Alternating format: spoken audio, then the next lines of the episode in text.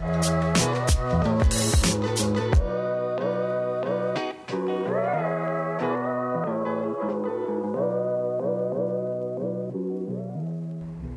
สดีครับเพื่อนๆ ตอนนี้เพื่อนๆกำลังฟังพอดแคสต์นิสัยดี สาระสั้นๆ เสริมสร้างนิสัยสำหรับคนที่ชอบพัฒนาตัวเองนะครับ วันนี้นะครับผมอยากจะพูดถึงความท้าทายของหลายๆ คนที่พยายามจะตื่นเช้ามา ทำรูทีนหรือว่าฝึกนิสัยตอนเช้านะครับ แต่ว่ามันมันยากเหลือเกินนะครับ เพราะว่าบางทีเรามีที่นอนนุ่มๆนะครับแอร์เย็นๆหรือว่ายิ่งช่วงนี้ครับฝนตกพรำๆตอนเช้า ยิ่งทำให้รู้สึกสบาย แล้วก็ไม่อยากลุกจากเตียงนะครับ หรือถ้าวันก่อนหน้านั้นเรานอนดึกหรือว่าไปยิมมาเหนื่อยๆนะครับ หรือไปตากแดดมาเพลียๆเนี่ยก็ยิ่งทำให้ตอนเช้าของเรามันไม่สดใสตื่นมาแล้วไม่มีพลังนะครับนิสัยหนึ่งที่ผมทำอยู่ก็คือ การดื่มน้ำแก้วใหญ่นะครับ สิ่งนี้นะครับได้ผลกับผมที่ทำให้ผมมีพลังงานในตอนเช้า แล้วก็มีเช้าที่ดีมากขึ้น จะพูดถึงประโยชน์ของมันก่อนแล้วกันเลยว่าทำไมเราถึงต้องดื่มน้ำหลังจากตื่นมาทันทีนะครับสิ่งแรกที่ผมสังเกตได้ก็คือผมได้รับพลังในการใช้ชีวิตมากขึ้นนะครับ คือด้วยประสบการณ์ของผมตอนตอนที่ต้องอดอาหาร อดข้าวอดน้ำนะครับ ด้วยความเป็นศาสนาของผมนะครับจะมีวันที่ต้องอดอาหาร แล้ว ตอนที่จำได้เลยแค่เดินขึ้นบันไดนะครับ ก็รู้สึกล้าแล้วครับ แต่ว่าพอได้ได้ดื่มน้ำหรือว่าได้กินน้ำให้มันเพียงพอหลังจากนั้นรู้สึกเลยว่าร่างกายได้ดึงน้ำไปใช้นะครับ แล้วได้รับพลังงานแล้วร่างกายได้ใช้ใช้งานได้เต็มที่อีกครั้งหนึ่ง ขนาดว่ายังไม่ได้กินข้าวนะครับ แค่กินน้ำก่อน แสดงว่าน้ำเนี่ยมีความสำคัญและมีประโยชน์ต่อร่างกายมากจริง ๆ ครับ และยิ่งถ้าเกิดดื่มทันทีตอนเช้าเนี่ย คือร่างกายเราตอนที่นอน 6 ชั่วโมงถึง 8 ชั่วโมงมานะครับทำให้เราขาดน้ำนะครับ แต่ว่าเราอาจจะไม่รู้สึกขนาดนั้น แต่ยังไงร่างกายก็ยังต้องการน้ำเยอะมากนะครับ เราก็ตื่นมาแล้วกินเลยเป็นทางเลือกที่ดีที่สุดนะครับประโยชน์ของมันนอกจากนั้นนะครับ ยังช่วยให้ระบบเผาผลาญของเราดีขึ้นนะครับ ระบบขับถ่ายด้วยสำหรับคนที่ถ่ายไม่คล่องนะครับและอยากจะฝึกนิสัยให้ตัวเอง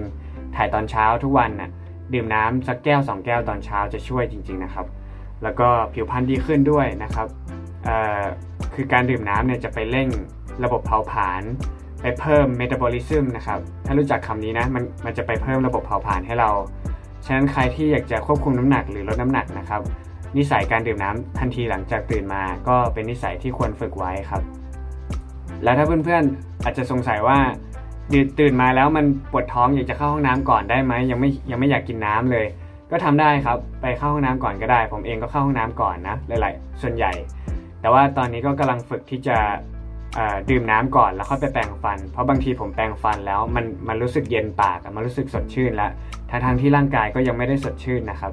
มันเป็นการหลอกตัวเอง ฉะนั้นถ้าเราไปดื่มน้ำก่อนแล้วค่อยมาแปรงฟัน ก็เป็นอีกวิธีหนึ่งที่จะทำให้เราไม่ลืม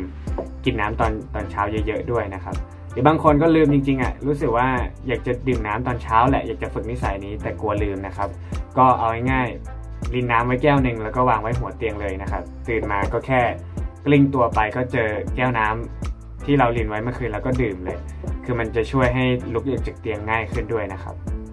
ถ้าถามว่าน้ำเปล่าดีที่สุดไหม ตอบเลยว่าใช่ครับ ไม่แนะนำว่าให้ตื่นมาแล้ว กินกาแฟเป็นอย่างแรกนะครับ คือบางคนมันติดนิสัยไงตื่นมารู้สึกว่าต้องไปชงกาแฟกินกาแฟก่อนเลย เพื่อให้รู้สึกตื่นนะครับจริงๆแล้วกินน้ำก่อนดีกว่านะครับ กินน้ำเป็นอย่างแรกดีที่สุดนะครับและนั่นคือประโยชน์ของของการดื่มน้ำแล้วต้องดื่มเยอะแค่ไหนเนี่ยก็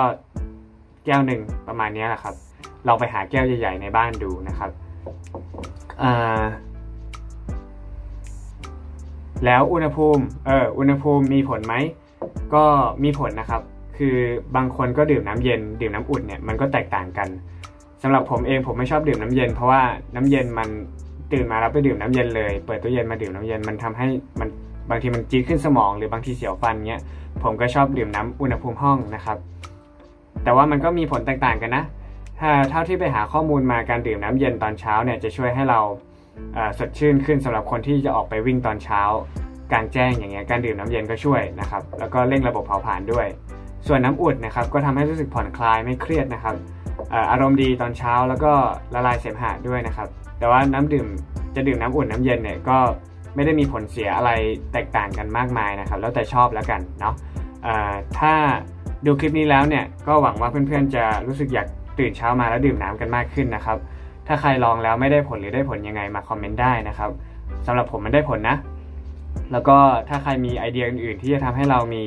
ตอนเช้าที่สดใส เป็นวิธีที่เพื่อนทำอยู่ และทำให้ตื่นเช้าได้ง่ายขึ้นนะครับคอมเมนต์เข้ามาได้นะครับ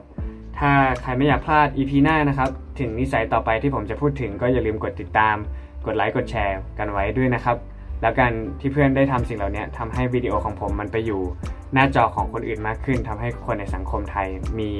นิสัยที่ดีมากขึ้นนะครับ ถ้าได้ดูวิดีโอนี้แล้วชอบก็อย่าลืมสนับสนุนกันด้วยนะครับ วันนี้ต้องลาไปก่อน เจอกันครั้งหน้านะครับ กับ